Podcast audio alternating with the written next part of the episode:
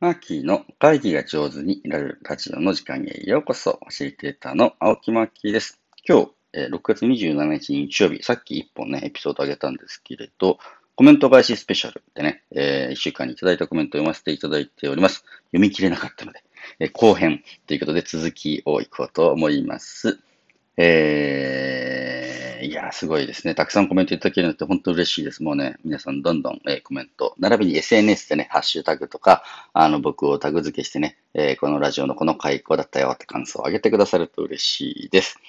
えー、っと、6月、うん、24日、お前たちみたいなファシリテーターはいらないにはですね、ヨコピーからもコメントいただきました。ヨコピーいつもありがとう。お前たちみたいなファシリテーターいらない。いっぺんに目が覚めました。コピー朝聞いてくれてんだよね。すごいタイトルだったからね。ありがとうね。すごいエピソードを共有してくださりありがとうございます。廃校という切ない思いを抱えて参加した方々の感情もあるのですね。主体は誰か。ファシリテーションとは何か。学びを心に刻みます。本当ありがたいですね。そうなのよ。廃校とか学校ってね、みんなの思い出が詰まってるのよ。そこに対する配慮が、あの、僕に足らなかったんだな。だからいろんな提案なんか聞きたくなかったんだな。みんなにとってこの学校はどんなあの思い出があるんですかとか聞けばよかったのになと思って、本当に反省してます。いや、若かりし、えー、俺のバカバカみたいな感じですね。はい、えー、まあ、たくさんね、こういうの、現場でね、あの、いろいろ失敗しながら、あの、ファシリテーターって成長していくところありますね。6月25日、会議の役割分担ってどうしてますかという会議は、うん、よっこさんからコメントをいただきました。会議にも会に必要な役割も深いなと気づきました。うん、ラトさんからもコメントもらってます。ラトさん、久しぶりありがとう。お目付け役、若手成長株、変なことを言う人とか、本当そうですね。もう一回聞きます。あ、ラトさん、もう一回聞いて、また、はい、よかったら、あの、感想をシェアしてください。あの、お知り合いのね、方にもよかったら、ラジオ紹介してくださいね。つむじーからもコメントもらってます、つむじーありがとう。多様性のある会議いいですね。全部自分でやるのではなく、みんなでやれるのがいいと思いました。自分は何役が得意なんだろうって考えるのもいいと思いました。そうだね。みんなね、自分のね、得意なことやれるといいですね。というふうな感じです。えー、6月、あ、この放送にヨコピーからのコメントをもらってました。コメントね、ヨコピーのこのコメントも素敵なんですけれど、進行記録タイムキーパー、提案者、 Zoom オペレーション、みんなで関わる会議大事ですね、と言った後、ムードメーカー、指導係、学び手変わったことの人、なんだかドラマみたいですね、と。ああ、確かにドラマっぽいよね。あとね、ニコニコしてる人ってのもいいかも。ここね、ちょっとヨコピーナイスご指摘ですよ。これですよ。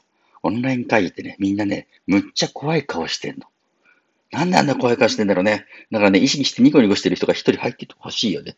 みんな、ゲーって画面をね、ガン見しながらいるんだと思いますけれど。自分の怖い顔が、あの、認識できてないというか、なんていうかね、ちょっと怖い顔してるよって時々みんなに言ったりします。いらんこと言うのはですね、6月26日、個人で書いてから集団で話し合う。えこれ昨日の放送ですね。えー、これにはヨコさんから自分を整えるというお話も響きました。個人で書いたかという手順。なるほど、納得です。ありがとうございます、ヨコさん。ノブさんからコメントをもらってます。マーキーにとって大切な方が少しでも良くなることを祈っています。うん、ありがとう。そういうことをラジオで話してくれるマーキーはリスナーを信頼してくれるんだなといつも思います。いや、信頼しているというか、本当に皆さん聞いていただいてありがとうございます。もう大信頼しております。はい。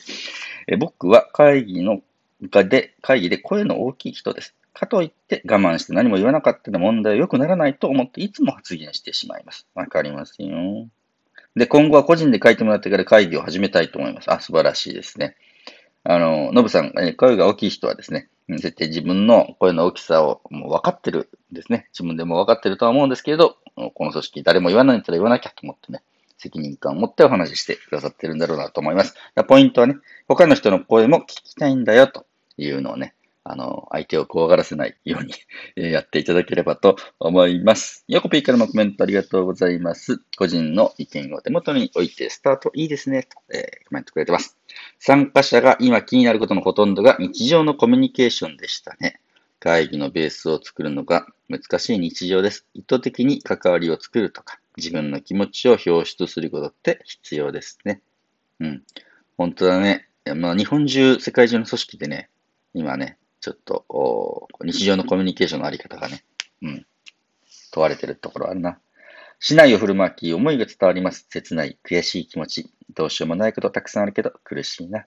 とコメントくれてます。ヨコピー、本当いつもありがとう。こんな感じでね、あの、いただいたコメントにお返事をさせていただきました。えー、このマーキーの会議が上手になるラジオでは皆さんからのね、コメント、並びにリクエストですね、えー、こんなことをね、うん、扱ってほしいとか、あのー、皆さんのにも聞いてみたいとかね、このテーマで話してほしいよみたいなことがありましたら、ぜひぜひですね、えー、コメント、メッセージ、リクエストいただければ、なるべくですね、みんなの役に立つ放送にしていきたいなと思っております。というわけで、えー、今日はですね、えー、前編後編ということで、後編まで、えー、撮らせていただきました。1日2本目撮るのね、うん、なんかありがたいなというふうな感じはありますね。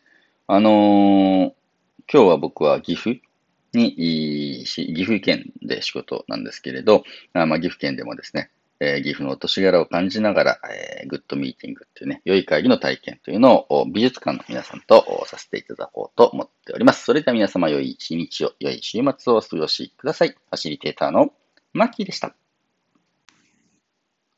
後編も聞いてくださってありがとうございます。